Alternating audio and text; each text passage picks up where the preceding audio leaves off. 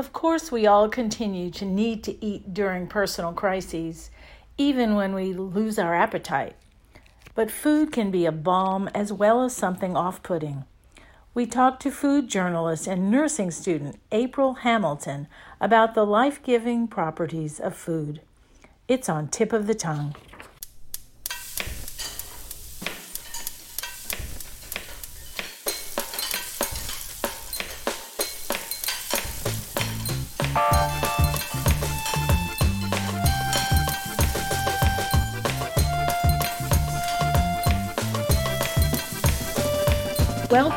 Tip of the Tongue, a podcast on the Nitty Grits Network, where we explore the intersection of food and drink and museums.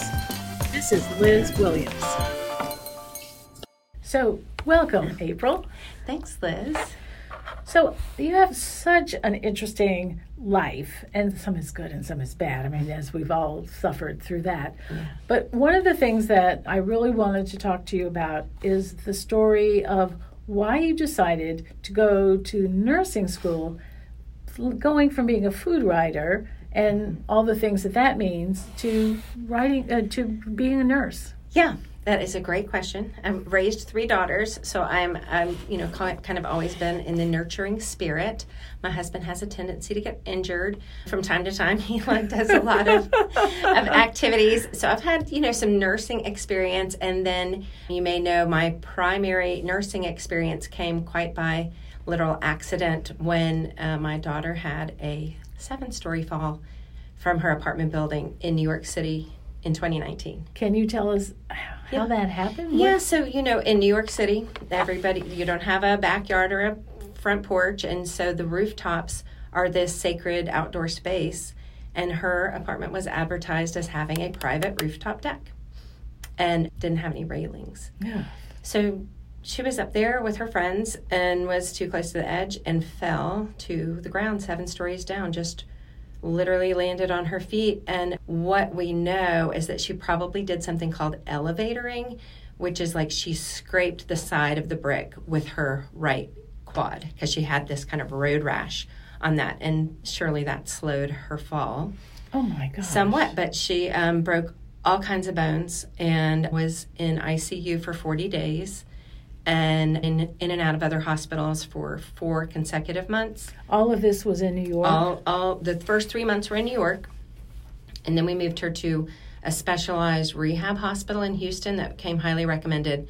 And I just was ready to get closer to home. As they say, I needed to scrape New York City off the bottom of my shoes uh-huh. and did. I mean, a, a blessing to be there with her and a blessing that it was 2019 when there were no visitation restrictions. Mm-hmm. Yeah. So, you know, we count every single blessing and I don't even call it a tragedy. I mean, she her life is different, but she survived and she's just amazing. She amazes everyone in her path. And so sure it was trauma and and we'll all always have that PTSD. There are still things that kind of trigger me and she gets triggered routinely, but she is off living really her best life, you know, as best she can on a in a New York City apartment back so again. she's back in New York. She's back in New York. And one month after I moved her, I was here in New Orleans. I came to that wonderful olive oil cocktail event that was right here at SoFab, and then went over to Loyola School of Nursing to hear Brett Anderson speak about kind of the re- restaurant industry in New Orleans and, and beyond a little bit. And it was just super fascinating. But as I was leaving, the dean of the nursing school just kind of was like, "Hey, we're about to start this accelerated BSN if if you're interested in nursing school." Because I think I actually initiated it by saying, "I've toyed with the idea of nursing school." So that was that. She handed me the card of the director, who was director at the time, and I called her. She told me the prereqs that were required. So all of 2022, I took one science class after another after another to get up to speed with the hard sciences mm-hmm. and then was accepted to this program and started in January. It's four semesters.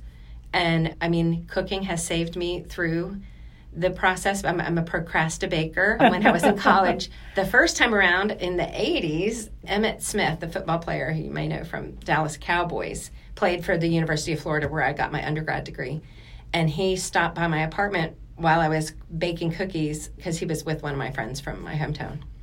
So Emmitt Smith, I think some of your listeners will know. but you know, procrastinating for sure. So I just I feel like uh, this is true. A day without cooking is a day without sunshine, and cooking really got me through the trauma in New York, where I could escaped from the hospital. We never ever left my daughter. She was never left alone in the hospital. But you had an apartment in She had her apartment. Oh, I call it uh-huh. the abandoned apartment apartment on the fifth floor collecting dust, but I would go in there and cook from time to time and go uh-huh. to the uh-huh. super duper overpriced grocery on the corner, but a godsend, you know, to have. Sure. And they had Adele's on Dewey, so I made some jambalaya and I thought maybe she'll eat this. But it soothed me making it, just the chopping and the sizzling and the fragrances and then I rushed it over to the hospital, which was just a couple blocks over. Very excellent location if you are, you know, a trauma victim. But her friends loved it. They, lo- I mean, they were scraping the bottom of the pot, and she wouldn't touch it. But she just, she had no appetite. She, oh, and she, she was, was, on drugs. She was on was, tons yeah, of, yeah, yeah, It was, it was wild. It was super wild. So before this accident. Yes what was your undergraduate degree in? How did you get into yeah. food writing to begin with? Great question. So I um, was born in the kitchen a long time ago in Florida. Love, have always loved cooking. Um, when I first was married, early 90s, I wrote a little handwritten cookbook of just like kind of our, our favorites. And um, we had moved pretty much right out of college. We moved to Charleston, West Virginia. Kind of random, ended up loving it, stayed 24 years and along the way i picked up different kind of cooking things. I cooked with a caterer. I was sort of her sous chef manager of events. And that was really a nice flexible schedule that mm-hmm. i could do with with my you know school age children. And then i did a little stint with farm to school. I was an americorps volunteer with farm to school because i'm super passionate about cooking with children, where does your food come from, all that stuff. And Jamie Oliver, you may remember, was in West Virginia in 2009 and 10. And I just cleared my calendar to go to Huntington, an hour from Charleston, and hang out with that whole scene because it's still a problem today that we are feeding our children poison in, some of the schools. I can't, you know, it's not a blanket yeah. statement, but I love everything like that the Edible Schoolyard is doing here and of course in Berkeley where it started. So when I moved here, well, I'll, I'll back up in a second, but when I moved here, I found out that Edible Schoolyard, they were looking for some volunteers for one of their little it was a cooking competition oh, okay. event, and then they were having a family day. So I kind of just started coming over here um, a couple times because I was not sure what I was going to do with a high schooler who I've just uprooted at age 16 to move to Baton Rouge where it's nice and warm and the people are so friendly. So 24 years in Charleston, toward the end of that, and the farm to school and the um, Jamie Oliver and the taught some cooking classes, cooking classes in the libraries with kids. The newspaper was hiring a lifestyle in writer. No, in Charleston, in West Charleston. Virginia. Okay. It was like lifestyle reporter and I'm like, can I fake my way through fashion and gardening? I don't think so. but um, I just went in anyway. I'm like, I'm going to throw my name in the hat and just see what happens. And the editor of the whole paper said, You're so into food. Why don't you just do a freelance column from home? And so I did. And I wrote every Sunday for three years until we moved to Baton Rouge. And I thought, maybe I'll do a column here. But it was really all about getting my daughter situated then it was the floods of 2016 was the week that we moved here. Um, what I ended up kind of falling into was I started a cooking club at a boarding school for at-risk youth called Thrive Academy, and that was wonderful and rewarding. And then I also was doing some cooking classes with um, the Red Stick Farmers Market in schools and at the market, and just all of that was wonderful. It was great. And then my daughter fell off a building, and I just had to eject and say, I don't know. Actually, two days before her accident, I was offered my dream job with like the Healthy Baton Rouge Coalition, and it was we would like for you to shoot some cooking videos, write recipes, write blog posts, name your price. I mean, they had gotten some big grant. And I said, okay, I'm going um, to Jazz Fest this weekend and then home to Florida for Mother's Day the next. When I come up after all that stuff, I will have this proposal to you well, literally two days later, no, it just yeah, it didn't, happen. happen. And I tried again to get re-engage with them but then my daughter got an infection and she needed another surgery and she she probably had at least 10 revision surgeries after we moved her back home um, including bone infections and she lost her dominant hand that was early on in the in the trauma she had blood clots in her wrist so i am well versed in amputation and prosthetics and kitchen and nurturing and um, you know, I can say these things with a smile today. I mean, there were some dark blackout tunnels in this, you know, period of unknown and and true trauma. But we are we are all doing really well so,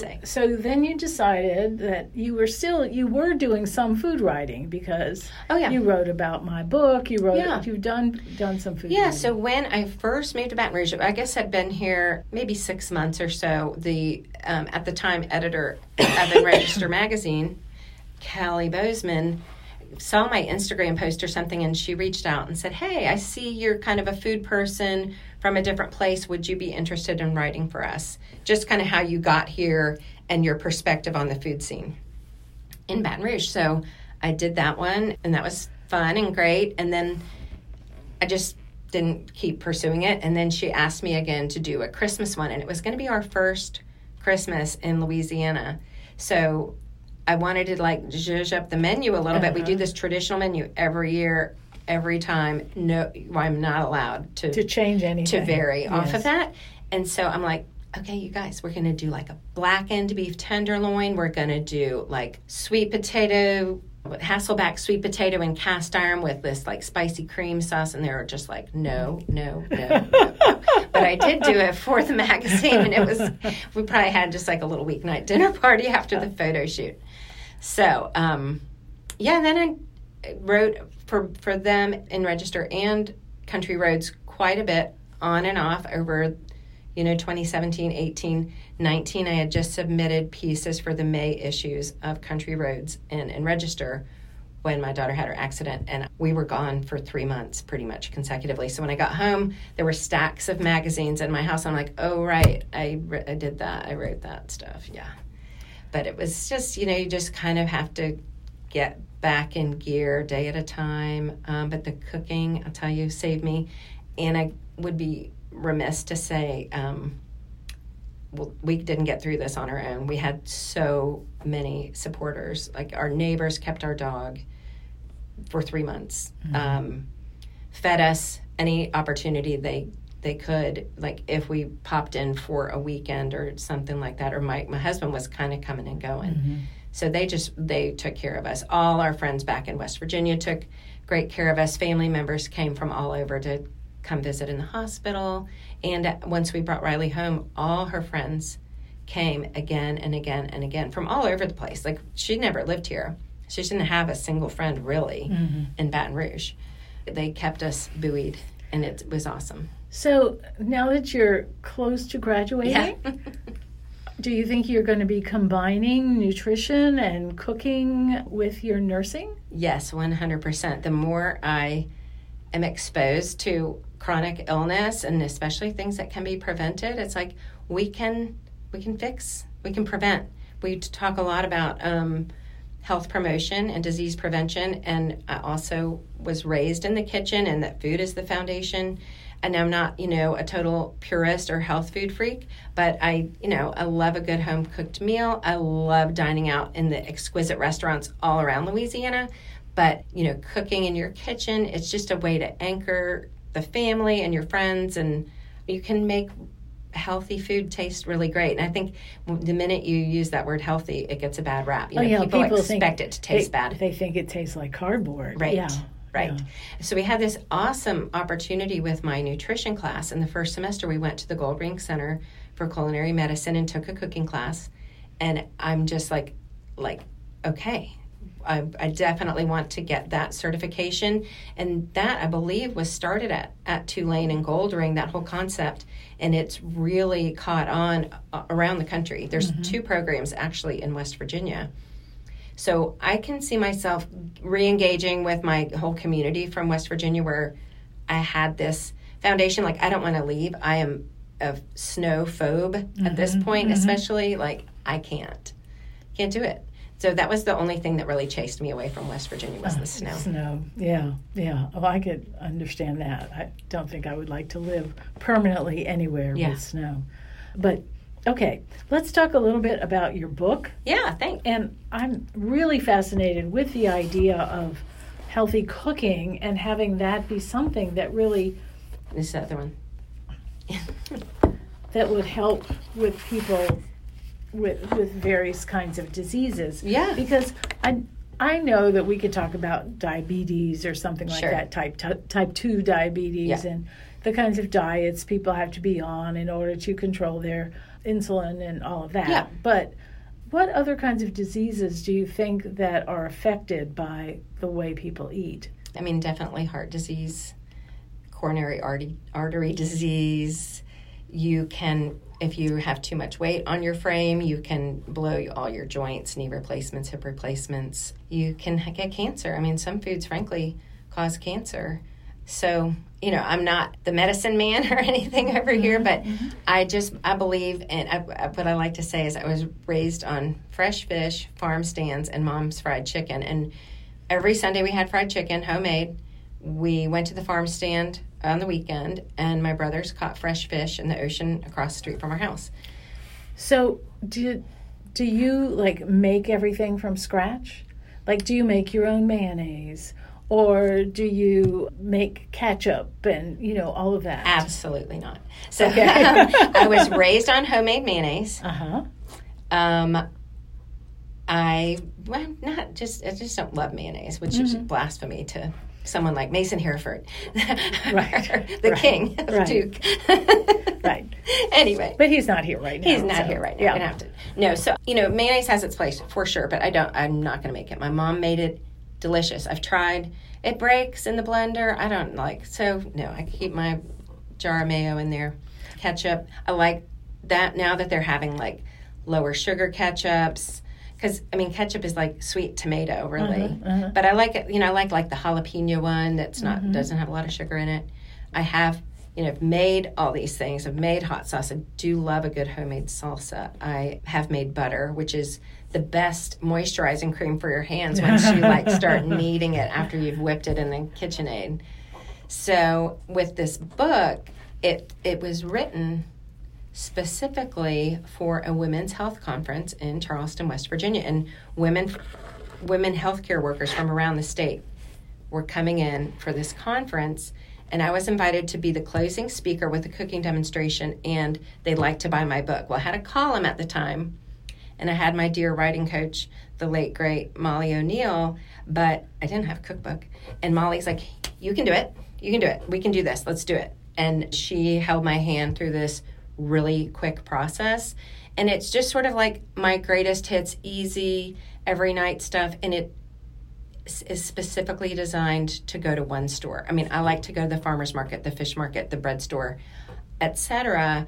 But um, not everybody wants to do that, and that's a burden and a hassle, and it, it's time consuming. So if I can supply one grocery list, and you go to Rouse's at the where I was was Kroger, you can get everything that you need and make everything in this book.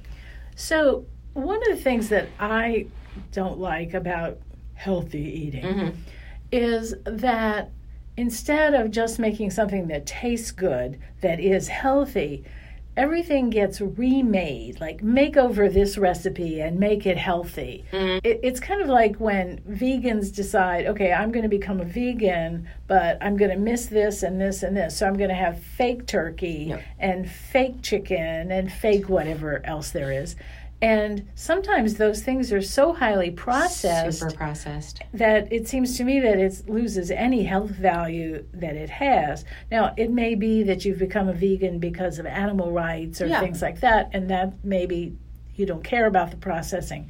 But I care about the processing. That's why I asked you about mayonnaise. Yeah. Um, and how how do you keep that to a minimum? Because almost you know, if you eat food that comes in a jar Mm. from the grocery store as opposed to your jar that you Yeah. put it in at home, it's almost impossible not to have some kind of preservatives in that Yeah. food. Yeah, my mom raised us to read the labels. Honestly, it sounds so, sort of old school and cliche, mm-hmm. but we were reading the labels, and she would talk about BHT and TBHQ, and you don't want to you don't want to eat that stuff. And so, you know, I love like the Michael Pollan philosophy of five ingredients or so on a label, nothing that can't be pronounced. Um, you know, eat close to the source, more or less. So in in this book, there's a recipe actually called Suns. It's called Sarah's Sunset Soup. It probably in the middle, which is the soup and bread chapter. And so this is a cookbook that's called Counterintelligence the best of April's kitchen. So yes, just, yeah, because that that was the name of my column, and then my blog is April's Kitchen Counter, so it's all that kind of theme. Um, but it, I just felt like making it easy, approachable for people to get into the kitchen, and and hopefully incorporate the kids into the fun because if they have a hand in making it, they will eat it. Yes, I really, really believe in having children be part of the process yes. from the time that they can just sit on the counter. I yeah. know, yeah, totally. and and also, um, I think that one of the things that's really good for children that comes out of being in the kitchen is not necessarily learning to cook or eating healthily or whatever, which all of those things happen. So I'm not I'm not discounting them, but there's so much about the the family heritage and what happens when people get civilized by being in the kitchen yeah. learning how to set the table and looking forward to sitting with others and yeah. sharing the meal those are really really important things that i think actually help keep you healthy because it's true that's part of the mediterranean diet if you are eating at your desk all the time or on the go in your mm. car and you never give your body time to produce whatever kinds of enzymes that it needs to right. to uh, properly um, digest your food and if you're producing too much cortisone and uh, or cortisol or whatever yeah. and so the gut biome is never um, proper because it it's all uh, agitated all the time and stuff like that. I think that that has as much to do with having a, a healthy it's um, true meal and as than the as the food itself. It is one of the tenets of the Mediterranean diet, and I always thought Mediterranean diet means oh, it's got to be those Mediterranean flavors. But we learned at Goldring Center, it's it's just the philosophy of they actually count how many servings of fruits and vegetables, but you give it like a a one. So you're supposed to do seven of these things. And one of the things is sitting at the table with friends, family, community. Um, and, you know, so you get like, say, two or three points if you have two cups of vegetables. You get one point if you eat red meat. So you don't want to, you really want to just stick with seven something like seven points, but it's not like the Weight Watchers points. It's just, it's pretty fascinating. And I am such a believer in sitting at the table. I didn't tell you this. I went, when I first moved here, I had a trip with that Molly set up for us to go to Julia Child's home in the south of France. Mm-hmm. And I was, you know, I just moved here. I'm leaving my 16 year old daughter, I mean, home with dad, which was fine. But also, I mean, we just moved and I'm bye. I left for two weeks. I had never been away from my kids for two weeks. And when I came back, they invented this new concept that they call stand up dinner. And I was just appalled. I'm like, oh no, like dad and daughter in the kitchen, stand up dinner. So if we do it on occasion these days, you know, we just laugh and call it stand up dinner. but I mean, car dinner, maybe on a road trip, is, you know, we didn't even do it when they were playing soccer and all that stuff because we, I mean, we lived kind of close enough that we could get home and if someone had to reheat or whatever, they would. But we, family at the table is a huge one for us. Uh-huh. I, I think it's really so important. And we try and do that here at the museum when people take lunch and we can't all take lunch at the same time so we can't have like family meal yeah. for for lunch because then you'd have to close the museum sure. but we do try to get away and sit someplace quietly and yeah. have a a little time when you're just enjoying decompress, you're right, eating. and yes. and focus on you know yeah, be mindful. Mm-hmm. Yeah, super important. Yes, I just think it's it's so important we actually got a, a collection of books from someone who had gotten her PhD about teaching children to cook. Oh, wow. And she was dipping into sociology and psychology to talk about what the benefits to the child were um, in terms Infinite. of. Yes. but um, not only. Um, not only just in learning these traditions and learning how to cook, but also in understanding the benefits to yourself and others of sharing food Mhm. and um, all of the kinds of cultural things that you learn Yeah. just by being in the kitchen. Yeah.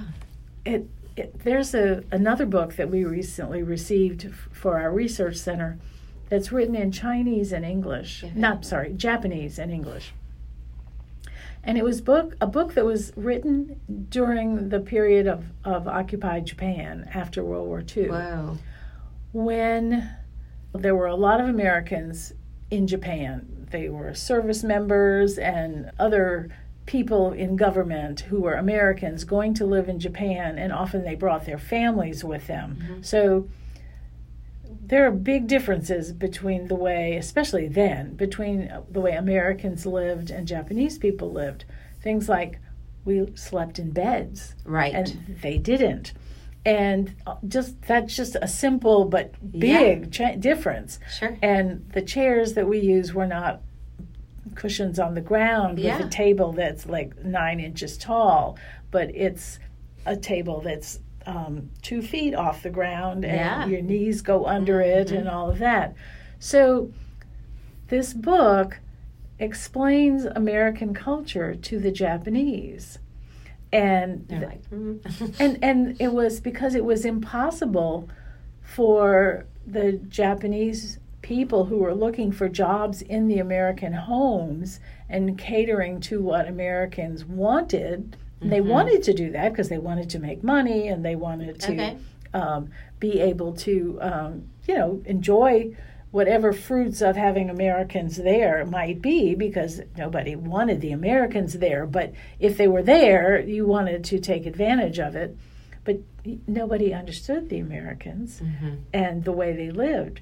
And so if you read this, Okay. it is, I mean, it is unbelievable about things like making a bed Okay. and sleeping in a bed and sitting at a table and um, just all the different things that Americans eat yeah. and using forks and knives and not Uh, chopsticks right. and things. And uh, it's it's a fascinating perspective because we never think of ourselves the way we have to be explained to somebody else. Really, it's a fascinating, fascinating. I would love to check that out. My brother in law is from Japan, and he and my sister had a restaurant, a sushi restaurant in Florida for like 29 years.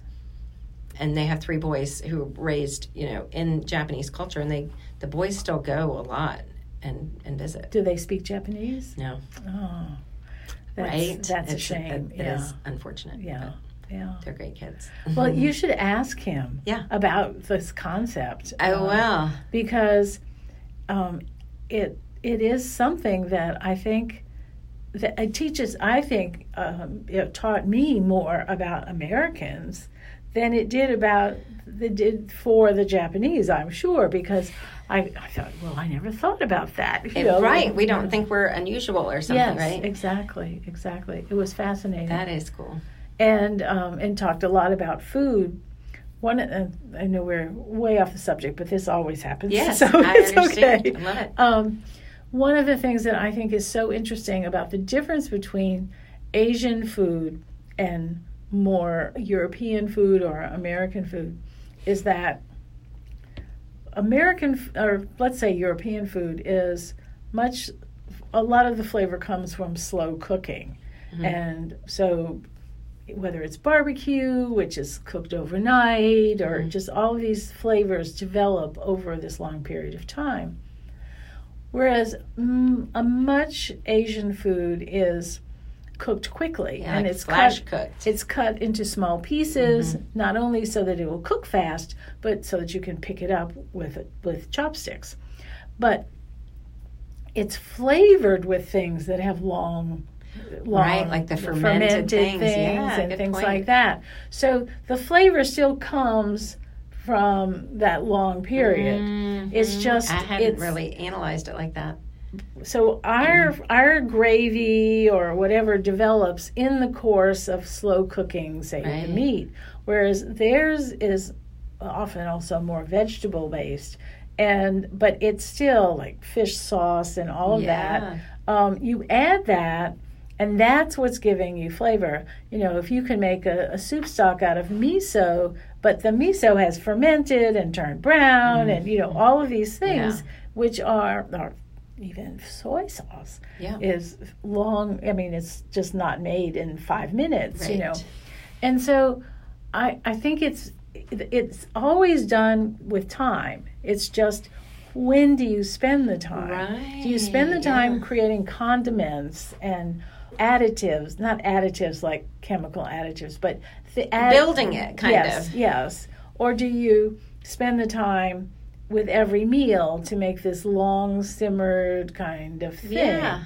And I just I as I started to think about those two things, it still always involves time, but sometimes the quickness of it by being able to flavor with things that have been attended to previously is kind of a That a is nice very thing. a very cool concept. I hadn't hadn't processed that in my mind. But do you think That's that's, wrong? You- No, I think you're absolutely right. And yeah, the fish sauce, soy sauce, miso, I mean, and tofu, you know, just pressed and cured and Mhm. Yeah. Yeah. Yeah, when you were talking about vegan, I had to. I'm going to give a little shout out to this recipe in my book called Sarah Sunset Soup, Okay. which is named after my oldest daughter Sarah. She named it. She was like the col- it was she was like ten years old. The colors are all red and yellow like the sunshine, but it's a it's like a tomato based. Like I put fire roasted tomatoes in it usually tomato based broth, but it's flavored with some curry. Put a little turmeric, really gives it that golden the some cumin, Uh-huh. and then it's chickpeas and potatoes, and you finish it with cilantro and lemon juice. And in 30 minutes with pantry ingredients, you have this delicious soup. And I actually made it yesterday. And over the weekend, I'd picked up beautiful corn from the farmer's market. I love the seasons here, like where you get this second wave of summer crop. Yes. And so I bought this beautiful corn at the Red Stick Farmers Market and shucked it and took it off the cob, made stock with the corn cobs and made some corn chowder. I still had a ton of this corn stock left over. So I tasted it. I'm like, it would go well in the sunset soup because it didn't, it was almost a neutral flavor with just a little sweetness from the corn. And so that was my vegetable stock for that. So it was a totally like vegan soup, but very satisfying. And I'm not really advertise it as such unless someone needs it to be Yeah, vegan. uh-huh. Um, so a lot of my recipes are just, you know, kind of flexible, m- more or less minimal amounts of meat in there. I mean, we eat meat and don't have any issues, but um, it's, you know, like Michael Pollan says, flavor your food with meat. You don't have to eat an entire steak, just have a little bit. So, um, like, I'll roast a chicken and make two other encore meals out of it. And that would feed our family of five three times. So, I'm going to buy the best, nicest chicken local that I can get my hands on and pay a pretty penny for it, but I'm getting three meals out of it.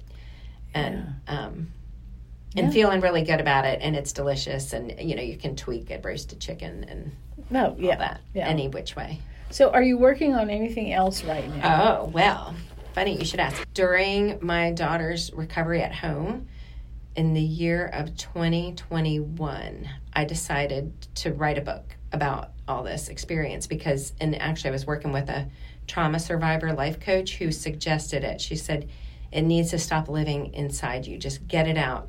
And maybe one day you'll publish it and you can help other people going through stuff. So I kind of quickly w- within a year i wrote this manuscript and it's and then she said put it in the drawer and i'm like no i just want it i want it gone Yeah. but she's like put it in the drawer and i did and it once i'm done with school in may i'll probably revisit it and change it a lot i think because i've learned so much about like the human spirit and condition in being in nursing school and we do clinical days two twice a week. So i mean i've been around a lot of people and families and people suffering or people joyful that they aren't suffering. It's you know it's just been really uh, interesting and eye-opening. So i'm working on that. I have a book partially under construction with my neighbor who's an astrophysicist and um, we're doing like a a kids cookie book. Like I'm not I'm not um, opposed to sugar. I just don't think you should be drinking maybe sugar soda pop all day long. But make some cookies and make them with your children and learn about um, the And constellations and don't eat 20 you know two, you're going to make like this precious recipe of about a dozen cookies that follows something to do with astrophysics a to Whoa, z we so started the book before the accident and my mondays just got freed up so we decided we would start getting back together to do she's on sabbatical this semester. She lives across the street from me. She's fascinating um, so we got that. I want to do more counterintelligence. You know, like, hmm, why did I go to nursing school? I really need to do some writing. But like I said, no matter what, I'll, I'll be a great, like, I'll be a great grandma nurse. And um, but I plan to work with with this nursing degree, and I'm, you know, blessed to be doing it. And But it happy. seems it seems like you could do a lot of nutrition medic, um, education yes, that will help people have better lives. yep, that's And that's my goal. Really. That that then you can write about that. yes, and my professors actually they have witnessed this about me, and they're like, "Do it, you do that, and don't worry about rocking the boat, explode the boat. Like it's, you know, you just we've got to."